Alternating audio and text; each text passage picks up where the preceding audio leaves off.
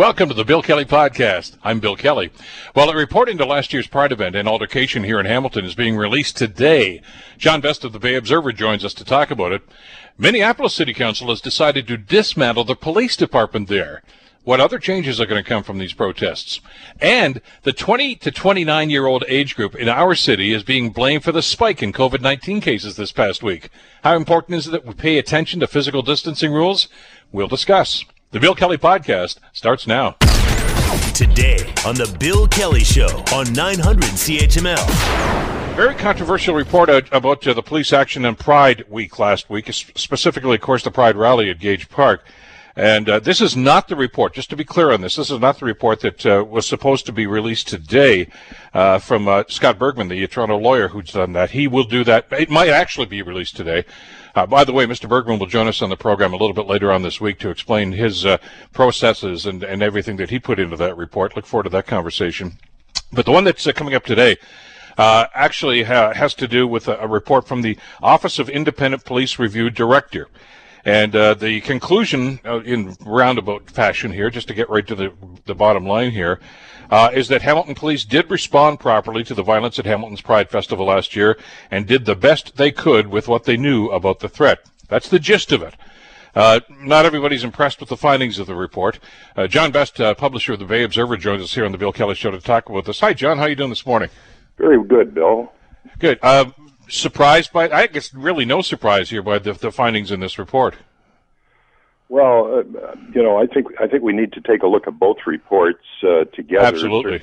Certainly, the one that's coming up is the one that's been been long awaited. Um, you know, I, I I think any governmental report uh, into a matter like this, uh, you know, either a government agency or quasi government agency, um, I think it's going to be suspect. It's it's like uh, you know when there's uh, when there's a death uh, related to police activity, the SIU gets involved, and frankly, I can't think of a of a public agency that has less credibility than the SIU, rightly or wrongly, but you know, just nobody believes what they say. So, you know, I guess I guess my sense of it, just taking a step back, because I haven't seen this other report that you're talking about, um, is uh, you know, un- unless a, a report comes out that says Hamilton police conspired to stay away from the park and deliberately let things run wild. I don't think uh, certainly Mr. Kroetsch and and uh, whoever he represents. I don't think they're going to be satisfied. And I, you know, given uh, the, the hours of tape that I looked at, I, I just don't know how you get an independent determination of what happened that day last year. Well, maybe, what... maybe there may be some people there that were, you know, not part of either uh, side that, that are providing some independent uh, recollection. But uh, I think it's uh, it's going to be tough. But I'm hoping that there is some light shed on uh, the actual truth of the matter when when we see the reports. Yeah, this is uh, as I look at this thing today, and and again, you're absolutely right. These uh, agencies that review police actions, uh, and this is one of them, the Office of Independent Police Review. Uh, basically, the, as we mentioned at the beginning, it, it, just seems to validate the police's position on this from day one. And we talked to Chief Girt and others, of course, including members of the Police Services Board, not too long after the incident last year. Uh, about this, and this report basically says, yeah, everything they said was right, but it does conflict with some of the accounts we've heard from other people that were in the park that day, uh, and even previous to that, suggesting that uh, that there was a, a, detailed conversation about what was going to happen at that day and exactly where in the park it was going to happen. Yet the police uh, opinion here seems to be that well, we weren't quite sure what was going on or where, so it took us a while to get there. But when we got there, we did what we were supposed to do. Uh, and your your point's probably well taken. We should mention, by the way, uh, that we did reach out to a number of people today, including Cameron Crouch and uh, and uh, others, uh, to try to get their reaction to this. And all were unavailable now. Uh, I anticipate they're probably doing what you and I are doing, John, is waiting for the report from Scott Bergman, and then try to contrast and compare, I guess, the two of them. Yeah, I mean, it's I, you know, I I it's too bad the, things have reached the point where they've reached. Um, I, I was just reading the uh, the letter that uh, Mr. Kroetsch wrote last week when they raised the uh, the gay pride uh, flag at, at Hamilton City Hall, and um, listing a bunch of things that you know the police would have to do. They they're talking about you know meaningful dialogue and so on, but quite frankly, um, I, I think there's a line in the sand here, and I, I don't know how it gets crossed, uh, no matter what these reports say. I mean, uh, just just the, the rainbow flag for a moment. I mean, if they, if for some reason they hadn't raised it, uh, do you think these people would have been silent about that? It was an absolute no-win situation. So they raised it. You got the COVID situation, so you can't do a big public gathering. But um, you know what the letters seem to say is, un- unless you absolutely admit that you're totally at fault, uh, we don't want anything to do with you. So, you know that excludes. Uh, you know, I, I have no idea who. Um, I, I'm not. Uh, you know how many gay people of, of various uh, or, orientations are in Hamilton, but you know, I, I start to question who speaks for who. Um, there, there's a certainly people that I know are are not involved uh, in in such an active way, and um, I just you know at some point you got to question who's speaking for who. Uh, which is always a problem when you get into situations like this. But you know, this is actually, as I looked at it over the weekend and, and the, the report that we saw this morning, part of a broader discussion uh, about the the time of change and the transition, and and there's obviously the problem with gay pride and, and what happened last year, and, and what we told are some ongoing problems between that community and, and the police and the police services board. Uh, which very much mirrors what's going on with the, the, the Black Lives Matter movement and what's happened, of course, over the last couple of weeks, especially. Uh, and the call right now, John, seems to be from both areas uh, it's it's time to change the status quo. Uh, you know, there, I mean, in some cases, we're going to get into this in a couple of minutes, uh, about defunding police services and, and, and a number of other things. And, you know, it's about time that city councils and police service boards right across North America started to get their act together and, and pretend, you know, that they're actually living in the 21st century. Uh, which I think is a discussion we need to have always about, you know, what has to happen and the attitudes of our elected officials. Uh, but boy, they're, they're, dealing with a Hamilton Council that traditionally does not like to change the status quo. No, and uh, I'm, you know, uh, I mean, I'm certainly not here to uh, whitewash the, the Hamilton Police Services. I mean, we've had some very troubling incidents uh, over the years. Um, you know, we've had uh, somebody posted something on the weekend that listed all the acts of violence and all the deaths that have, that have occurred over the last ten years, and you read that list, uh, and and frankly, it's uh, it's disturbing. Um, you know, so there there's no question that uh, I think policing is is really uh, going through a sea change right now, or at least I think it's about to go through a sea change, because uh, it's clear that uh, we just can't continue uh, the the way we are, and I. You know, maybe it's just my memory is failing me, but I don't remember 15, 20 years ago, I don't remember all these incidents where where guns were drawn and people were shot. Uh, uh, you know, for acting somewhat menacing. Uh, maybe I maybe I missed it, or maybe it was covered up. But it just seems that there, you know, the the the use of lethal force seems to be on the increase everywhere, and uh, so that's a whole other issue. And you know, I guess people thought that tasers uh, would would help, but tasers are not totally effective, uh, especially if people are wearing heavy clothing, and so you get into all of that. But uh, surely there are, you know, there's there's some kind of training available in de-escalation and and training in non-lethal uh, that that we haven't fully explored yet. I'd like to uh, at least see a discussion about that. How's that going to take place? Because those discussions about use of force, uh, the sorts of force that's available to be used, uh, a number of different things, attitudes, uh, education, all of this stuff. That discussion, John, usually only happens after a crisis has occurred, such as we're dealing with right now. Uh, to, what, in the matter the gay pride community, of course, it was almost a year ago, but that's that's still ongoing. And of course, with the Black Lives Matter, uh, the most recent incidents, of course, uh, in the United States and in, and in other places that we're going to talk about on the show today. Uh, and and when we talk about it in that fashion, in in un, with that umbrella of of anger, uh, oftentimes about what's going on, is it a rational discussion? I mean, you know, because we've tried to bring up issues in the past about about attitudes about the community towards police and police attitudes back, and you know, should we have body cameras? I mean, there's a whole long list of things that need to be discussed. Uh, but it's it's awfully difficult to have a pragmatic discussion about that most of the time, anyway. I don't think it's possible uh, to have that kind of a discussion now, uh, with uh, you know when, when you know demonstrations are still taking place and probably will take place, uh, you know, for the next little while. Um, the time to do it, it would be after things have cooled down a little bit, but by then, uh, you know, the impetus to do it is also cools down, and so so away we go. But I, you know, uh, I've heard a number of people, certainly uh, American commentators, suggesting that maybe this is finally it. Uh, maybe this is the point at which, um, uh, you know, we we start to get some kind of a reform in the system.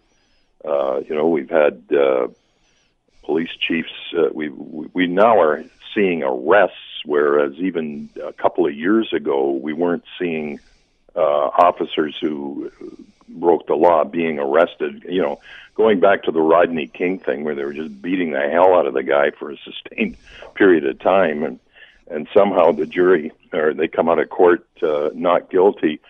So there, there's been some progress since then, and but you know the question is asked over and over again if if, if those bystanders in Milwaukee hadn't taken those those camera shots um, for the whole nine minutes, uh, would we would we even be having a discussion about reform now?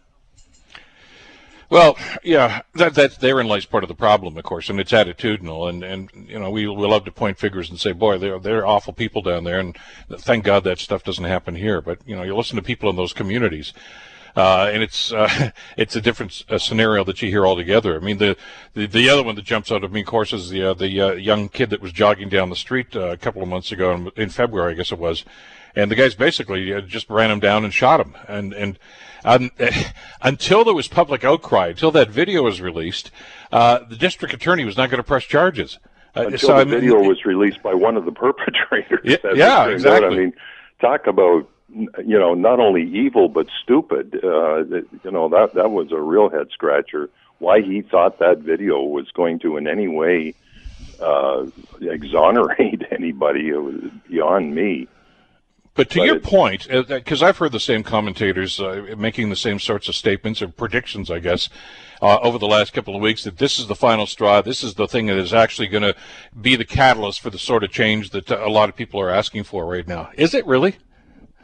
I, I think the problems are very, very ingrained, Bill, and I, I, you know, as as optimistic as I want to be, I, I just can't see um, um, a sea change happening quickly. I, I don't think you get that kind of change happening quickly. I was thinking over the weekend, watching all the demonstrations on the weekend, and I was thinking back to when I was in my 20s. It was the 60s, and uh, you had Lyndon Johnson passing the Civil Rights Act. You had Martin Luther King um, seeming to get some traction. Um, there was, there was, uh, you know, you, and even in culture, you know, you you had Motown uh, becoming the leading music purveyor in the world, promoting black uh, performers like they'd never been perfor- uh, pr- promoted before. You know, you had Soul Train on Saturday afternoons and uh, with Don Cornelius, and and it seemed like we were sort of assimilating and uh, getting, um, you know, when I, when I say assimilating, I mean white people assimilating uh, black culture, and it, it really uh, there was an optimistic feel. And now here we we fast forward. It's uh, half a century later. It's it's as bad or almost worse. Um, you know when you when you see the amount of uh, death and destruction that's taking place. Very discouraging. You know, fifty odd years after passing the Civil Rights Act, and and we still have a situation where black people are being denied the vote. And um, I think, you know, if you're asking about what will bring about change, I think once they get, I think the voting piece is actually more more important than the rioting piece.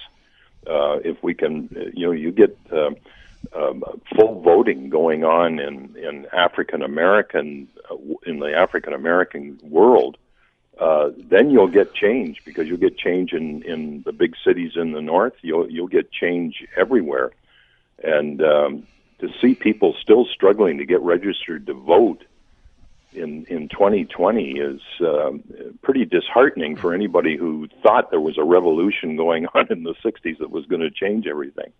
Well, you may remember uh, Barack Obama's uh, address, of course, to the graduating class of 2020. It was a couple of weeks ago, I guess. Uh, and uh, and then he talked, of course, about what happened with Black Lives Matter and what happened in, in uh, Minnesota, and and the essence of in, of both those things was look at if you, if you're unhappy with what's going on, and many many people are these days, vote. I mean, it's one thing to protest, and you know, I think I mentioned in a commentary at one point. I said, protesting will draw attention, votes will make change, well, and, and, and, we need to get that advice, a message. Uh, telling them to vote, but but there are structures that actually prevent them from registering in, exactly. some states. Uh, you know, there's gerrymandering, and there's uh, all kinds of barriers to uh, to being able to vote, and you know that's a that's a, a you know in 2020 and uh, supposedly the cradle of democracy. I mean that's that's you know that's like Egypt. You know it's just crazy, and you know that's that's what needs to change. I think if you can get at the voting piece. Uh, then I think you can get meaningful change with uh, with an engaged citizenry that's that's representative of the population, uh, rather than you know excluding uh, one group because you know they'll vote you out. Well, which is a debate that's been going on here in Hamilton for how many generations now, John, as to whether or not this city council is actually representative of the Hamilton community. Well, you get what you pay for, and uh, there's nothing. There's certainly no barriers to any citizen of this community from voting. Uh, there's none of that going on here, and people, uh, you know, seventy those seventy percent of the people that don't think it's important to vote in municipal elections. Uh, we've said it over and over again. They only have themselves to blame. There, there are certainly no institutional barriers uh, to to people being able to vote in a municipal election in Hamilton. And um, you know, here you got people in the state striving desperately to try to get on the on the voting list, and here we have people in our community that just squander uh, their vote. Uh, they have no interest in voting, and you know that's uh, that that's a whole other issue for another day. But clearly, um, uh, you'd get a different council if uh, if you want a different council. You can exactly. get a different council, but it involves uh, people getting out and voting. Exactly. Uh, yeah, more about that later, to be sure. John, as always, thanks so much for the time. Great talking with you today. My pleasure, Bill.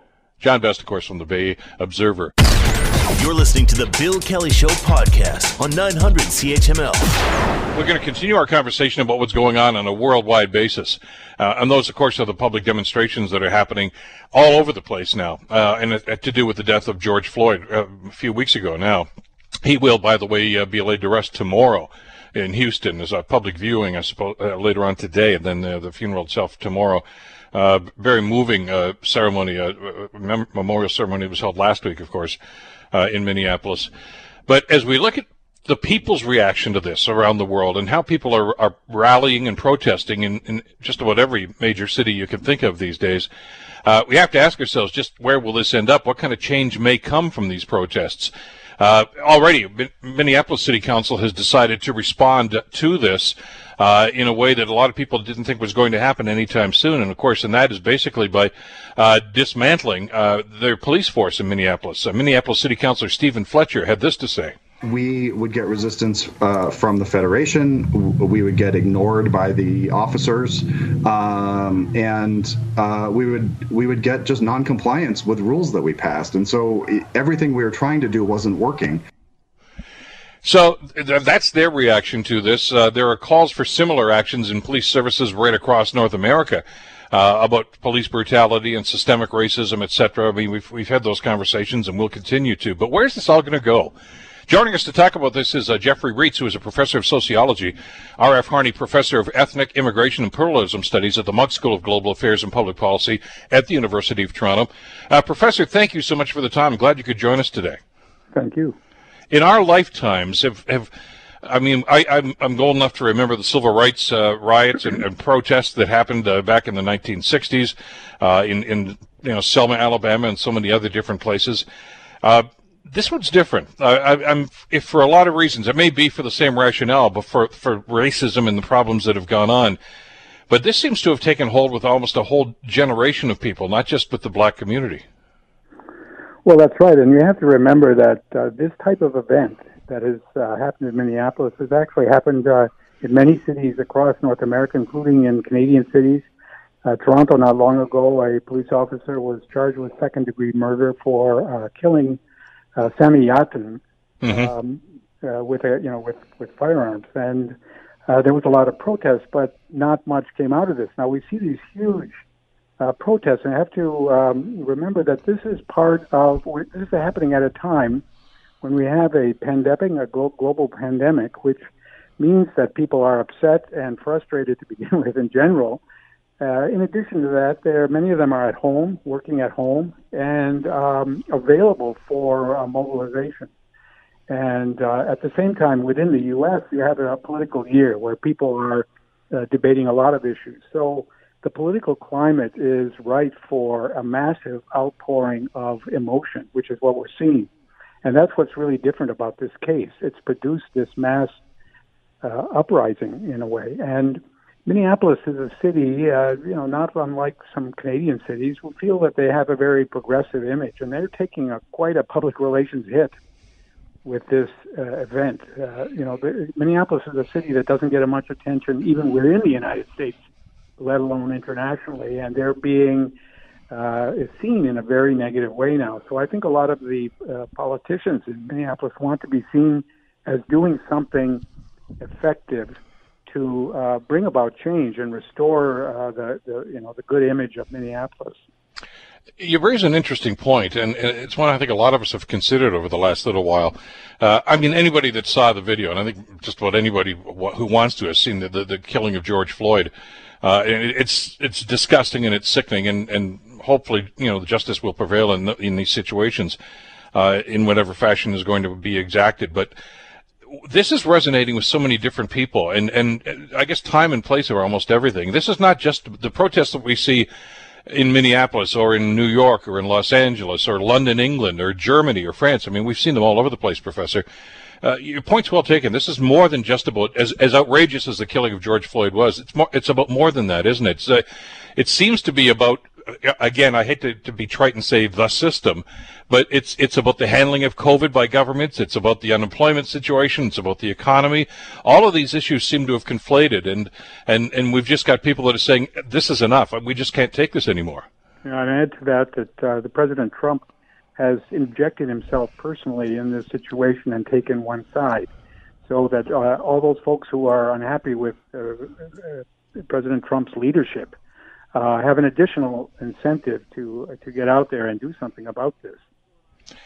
Yeah, and and he's nothing doing nothing except throwing gasoline on the fire uh, by some of the things he said and tweeted, and the, some of the actions he's taken, of course, uh, over the last little while, which is only making a bad situation worse, I would think.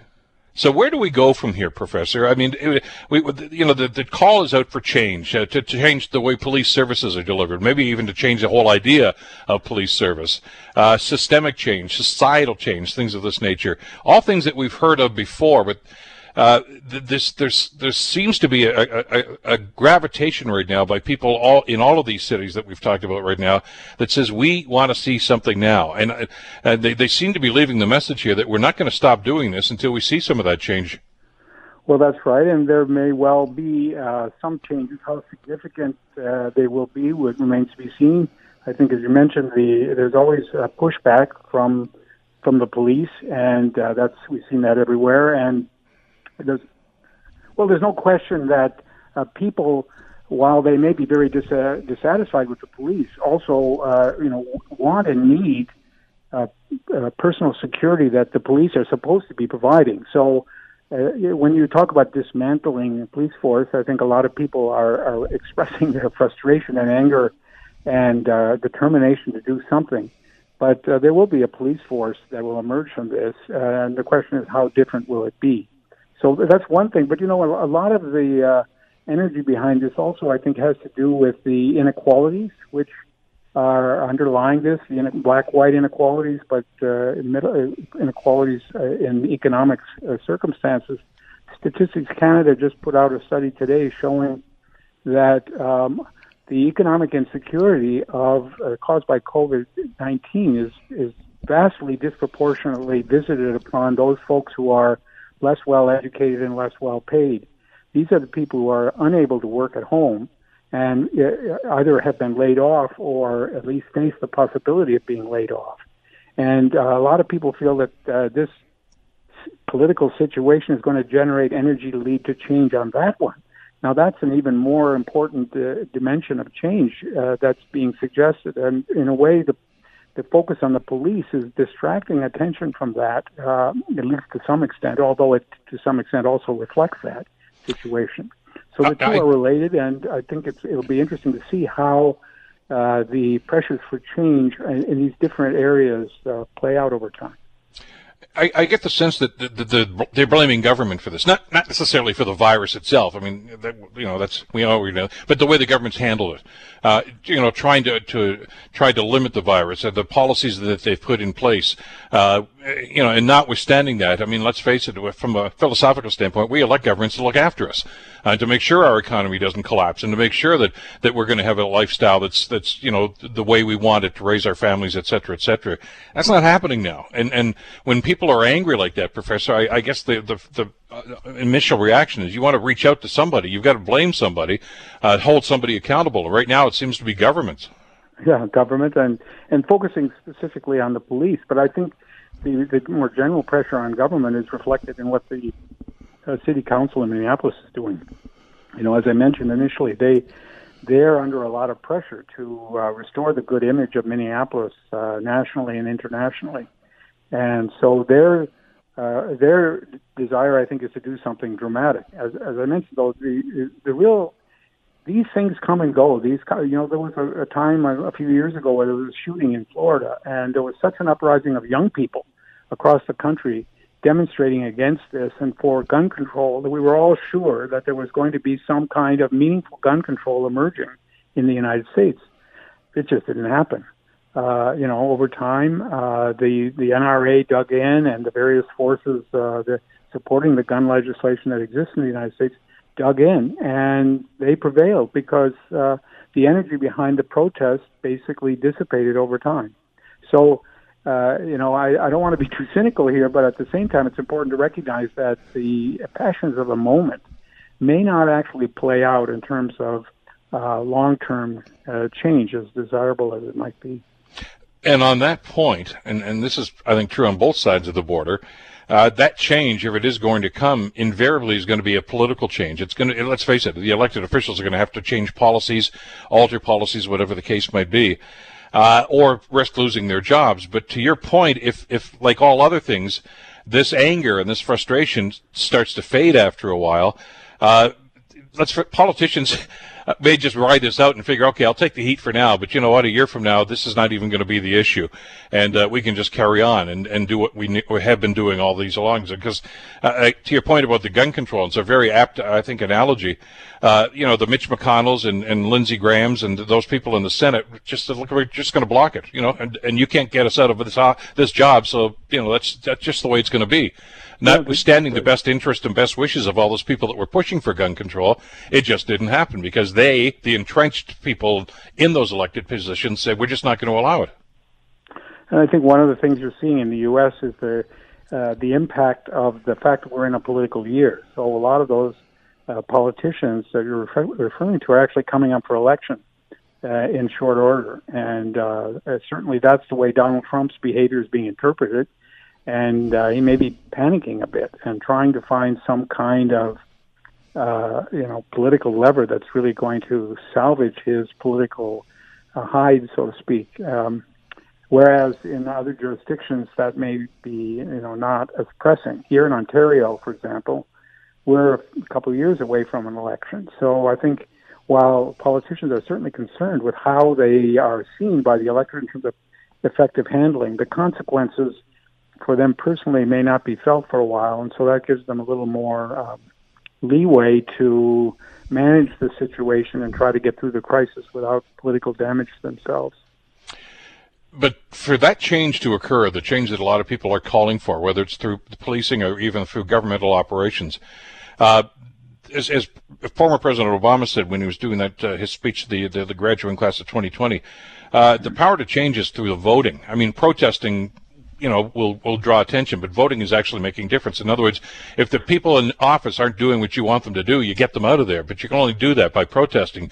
I, I don't remember anybody in our time anyway, Professor, that that resigned because of public pressure, you know, because of the riots that were going on in the streets. It doesn't happen that often for elected officials in North America anyway.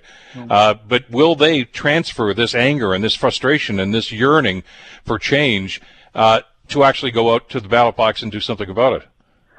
The political situation in the United States, I think, is very difficult to read because of the fact that uh, the the political uh, landscape is so highly polarized, and so uh, there are a lot of people who disconnected completely from mainstream media. For example, it's important to remember that Donald Trump was elected when he had the endorsement of not a single major newspaper in the United States, none. None of them who had traditionally endorsed Republicans actually endorsed Donald Trump, and yet he won anyway and the reason for that is that his, his followers are are listening to different uh, sources of information and different uh, different depictions of what's actually uh, happening. So, and and Donald Trump has, has proven very effective in uh, using the tools of communication to keep that uh, polarization uh, active. And so it's one of the important things to, to just watch how uh, how the perceptions that people have of what's happening are being shaped by the various forces that actually impinge on them in their everyday lives. So, so we have you know one group of people who feel uh, that this enormous emotion to uh, bring about change, and uh, so many of their friends and people that they know and the source of information they have agree with them and so they, in a way, tune out the other side. And that's an important thing not to do if you want to have a realistic appraisal or, or perspective on how events are likely to unfold, because all those folks on the other side are still out there, and they're going to cast votes too. So we have to watch the entire uh, debate as it unfolds over time and not draw too many conclusions from whoever it is who's dominating mainstream media uh, attention at a particular moment. It's, it's one of the real problems I think we have, uh, especially the polarization that goes on. Because uh, you're absolutely right. I mean, let's face it. I, I, think I see this probably on a daily basis from the, the reaction we get when we do different topics and have different guests on on a show like this. Uh, people read and see what they want to see. In other words, you know, the, the, social media forums they follow, or the, as you say, the television or radio broadcasts that they they tend to watch or listen to, invariably are to really just reinforce their feelings that they already have. They don't want to hear the other side. They just want to know that they're right and, and that their views are the right views. That, that's exactly right. Uh, we, I think that we're fortunate here in Canada that the degree of polarization that we have is not as extreme as it is in the U.S. It's more also regionally based. Uh, that's been our uh, nemesis, so to speak. Uh, the difference between Quebec, Central Canada, and Western Canada, Atlantic Canada, those regions have very different perspectives on on events in Canada. We're quite familiar with that over time, but I think the the bitterness uh, in the U.S.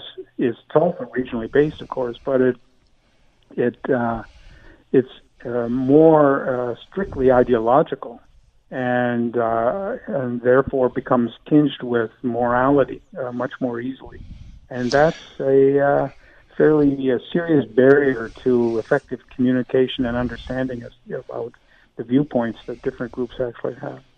Fascinating to watch as this unfolds uh, and the psychology of uh, those that are involved in this. Uh, Professor, thank you so much for your time today. Great getting your perspective on this.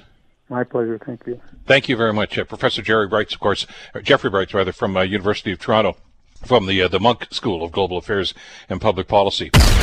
You're listening to the Bill Kelly Show podcast on 900 CHML. Problem we've got with a lot of the uh, restrictions that have been put in place because of COVID 19 well, it all is hinged on us doing what we're supposed to do, and, and those are the the big three, right? That uh, health officials have been saying since day one of this pandemic. Wash your hands, practice physical distancing, and stay home if at all possible and stay safe. Well, since the weather's turned, I mean, that's one thing to say, you know, back in March when it was still kind of crappy outside weather and, you know, we didn't have much of a spring and it was kind of miserable. But now that the weather's nice, we're seeing that happen in communities all over the place where they're just ignoring uh, physical distancing. And it's a real concern. And that may actually become even more of a problem with the expected announcement today that uh, the premier is going to say that restaurants and patios can go open. You guys can open now. So are we setting ourselves up for just a second wave of COVID 19 by doing this. Uh, interestingly enough, uh, our medical officer of health and news we're here, Dr. Elizabeth Richardson, uh, talked to us about some of the updated statistics and about the possibility of a second wave. And she actually identified a certain demographic, which uh, surprised an, an awful lot of people. Here's what she had to say. What we see in common amongst the cases of late is that um, they tend to be concentrated in the 20, 20 to 29 year old age group. And um, really even in the, the first half of that that group. So the 20 to 28, that, that demographic seems to be where a lot of the new cases are coming from. That's a, an interesting revelation. Uh, you may remember way, way back in the early days of COVID-19, we were told that, oh yeah, it really just kind of affects people over 60 and, and those with medical conditions. Not so according to some of these stats. So how important is it for us to maintain physical distancing? I know we're all getting tired of it and getting a little stir crazy sitting around the same four walls all the time. But uh, if we don't do that, what are the implications? Pleased to welcome Dr. Isaac Bogoch, staff physician, uh, general internal medicine, and infectious disease associate professor in the Department of Medicine at the University of Toronto. Uh, doctor, thank you so much for the time. I know how busy you are through the course of the day. As a matter of fact, we had to delay our discussion with you today because I know you had an emergency call to make. Uh, just about every time I see you on TV, you're wearing scrubs. So, I mean, I don't know if you get any time off at all. So, we're really appreciative that you could join us for a few minutes today. Oh, not a problem at all. Happy to chat. Let me ask you, Doctor, about about what's happening with the physical distancing and the fact that we seem to be thinking, well, enough is enough. We've done this long enough. We've got this virus under control. That that seems to be the attitude an awful lot of people seem to have these days. How dangerous is it for us to adopt that sort of mindset? Yeah, it is. I mean, uh, certainly we know how this uh, how this infection is transmitted, and of course we know that if people cluster close together, it can easily be transmitted from person to person.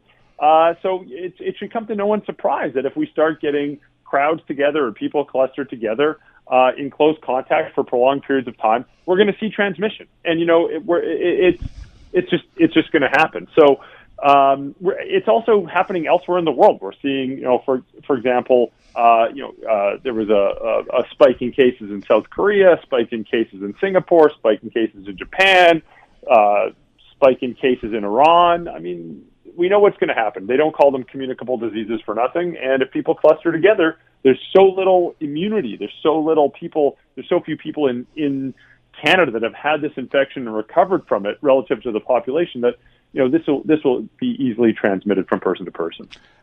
Just let me ask you about intent here, because I think you know we, are trying, at least most public officials and I think elected officials even, are trying to adhe- are heed the evidence that you and, and other medical professionals are giving us about this.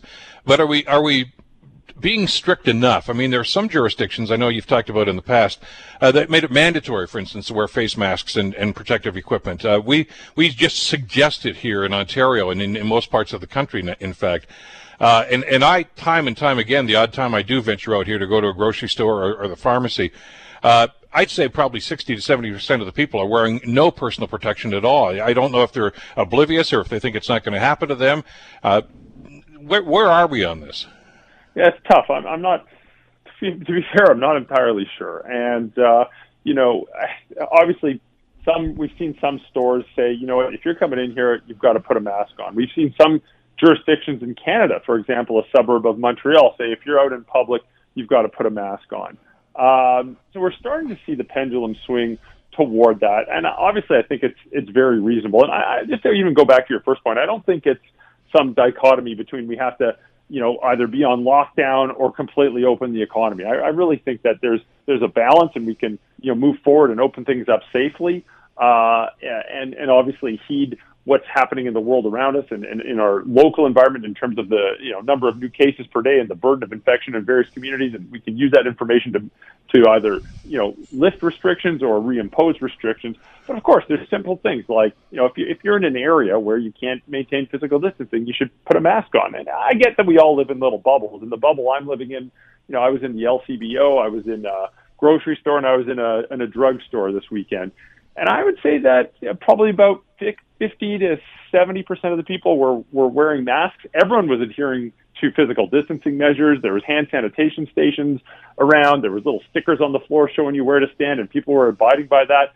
Like, and again, I appreciate that's my little bubble that I live in. It was pretty good. Uh, I get that that's not going to be reflective of elsewhere or everywhere in the country.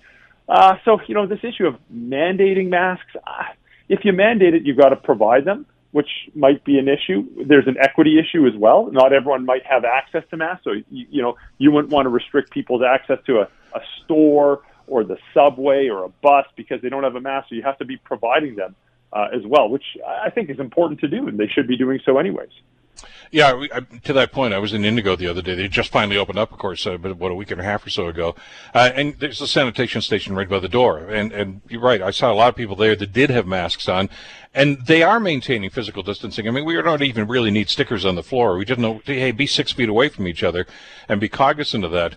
Uh, because we really haven't done much really since since January about of this virus, except to control the spread. I mean, we haven't we haven't beaten it down. We haven't got a vaccine for it yet. We're we're really kind of marking time until we get that vaccine. Hopefully, it's going to be sooner than later. But in the meantime, this is really all we can do at this stage, isn't it? Is be you know play defense. That's exactly right. I mean. Uh, I still think we're sitting on the cusp of some really interesting clinical studies, and we might have some drugs that we can use to help treat it. There might be some drugs we can use to help prevent it. Uh, hopefully, there'll be a vaccine at some point. But you know, as of today, we don't have much. We we have a ton of progress toward answering these questions, but we don't have uh, access in our hands, any tools to really combat this virus. Apart from, as you point out, the same things that we've been doing for centuries: physical distancing, hand hi- hand hygiene, uh, and and essentially that's it. So. Uh, you know, it's it's a bit of a tough place to be in. And, and, and coupled with that, I know we hear about how many people have had this infection, and it's obviously tragic. We've heard about the deaths related to this, both in Canada and globally. Of course, that's tragic as well. But if we actually step back and look at the global population, or even the Canadian population, and the proportion of people that have been infected and recovered from this infection, it's still remarkably small, even in the hardest impacted places.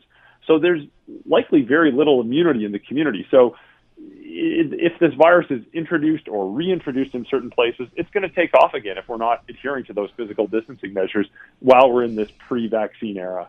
But when we talk about those stats, and, and you're absolutely right about the percentages of people that are actually you know, getting the virus or testing positive in a situation like this, or could be asymptomatic, uh, that tends to make some people feel as if, you know what, this was no big deal. You know, they told us this was going to be devastating. This pandemic is going to kill hundreds of thousands. It has. Uh, but maybe, you know, the numbers, especially here in Ontario, aren't, aren't as bad as they had predicted at the same time. But uh, instead of minimizing the impact of, of COVID-19, would we be better to take from that the message that well, it's because we did what we were supposed to do. Yeah, I mean, uh, this is the, the the public health paradox. I mean, if you do everything right, which I'm not saying everything was done right, but we you know we locked down and we prevented uh, basically a catastrophe with with uh, by by doing that by locking down in Ontario and elsewhere in Canada. I mean, we don't have to see look too far to see what happens if you don't do that. I mean, look at New York City just got pummeled. Mm-hmm. Northern Italy was pummeled. Iran and Wuhan were just pummeled. I mean, this is this is what it looks like when your healthcare system is stretched beyond capacity. There's obviously an unacceptable number of, of deaths, not even ill people, just deaths related to COVID-19.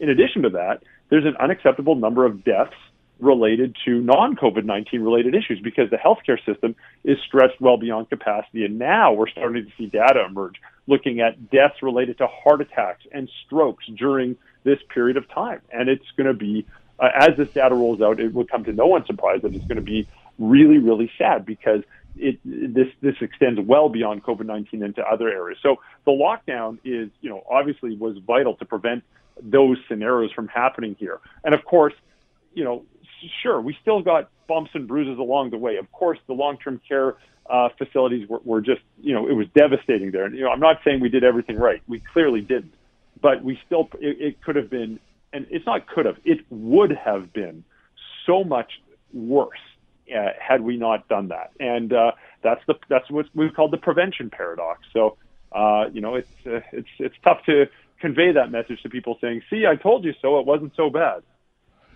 Yeah, and, and I'm hearing that from more and more people. But at the same time, uh, I, I remember those pictures of New York City and, and the overflow and some of the other municipalities.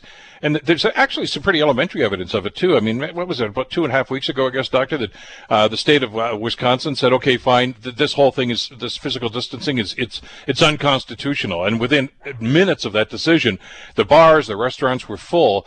Uh, and here we are uh, 14 days later this past weekend, and they're reporting a spike in Wisconsin. I mean, you know, who could have oh, seen yeah. that coming? Yeah, exactly. You don't need a crystal ball here. Also, watch the southern United States closely. There's 20 states that are showing an increased number of new cases per day. Uh, uh, watch Florida starting to take off. Um, Nevada is starting to take off. Uh, Arizona and Texas are as well starting to take off. And, you know, again, I only know what I see uh, with some of the scenes on TV and some of the scenes on, uh, in, in other forms of media. But it's almost as if there's no lockdown or no uh, measures in place to reduce the risk of transmission. You know, you see scenes of packed restaurants and bars and and people out and about. And, and again, there's nothing wrong with being out and about practicing physical distancing, but this is clearly not that. And I think we're going to see huge spikes in cases there. Like for example, Arizona's ICU capacity is uh, reaching uh, it's reaching capacity. They're running out of these special devices in the ICU. It's called an ECMO machine. I mean, this is for the sickest of the sick, but they've reached their capacity of their ECMO devices in the ICU. I mean, that's a that's a problem. That's a problem. So you, I think we should watch these states closely as, and and there's, this is a lesson on how not to function in the course of a, a, a pandemic. You, you, talked about the uh, medical procedures that have been delayed because of this, doctor, and they, as we know, hospitals right across the province now are starting to kind of ease back into that. Uh, some of these elective surgeries, whatever they might be for situations, but with the the fact that there could well be a second wave uh, sooner than later, we don't know when that might happen. Are hospitals still kind of hedging their bets and making sure that they are keeping uh, some semblance in some part of the physical building itself, uh, you know, available in case there is a spike?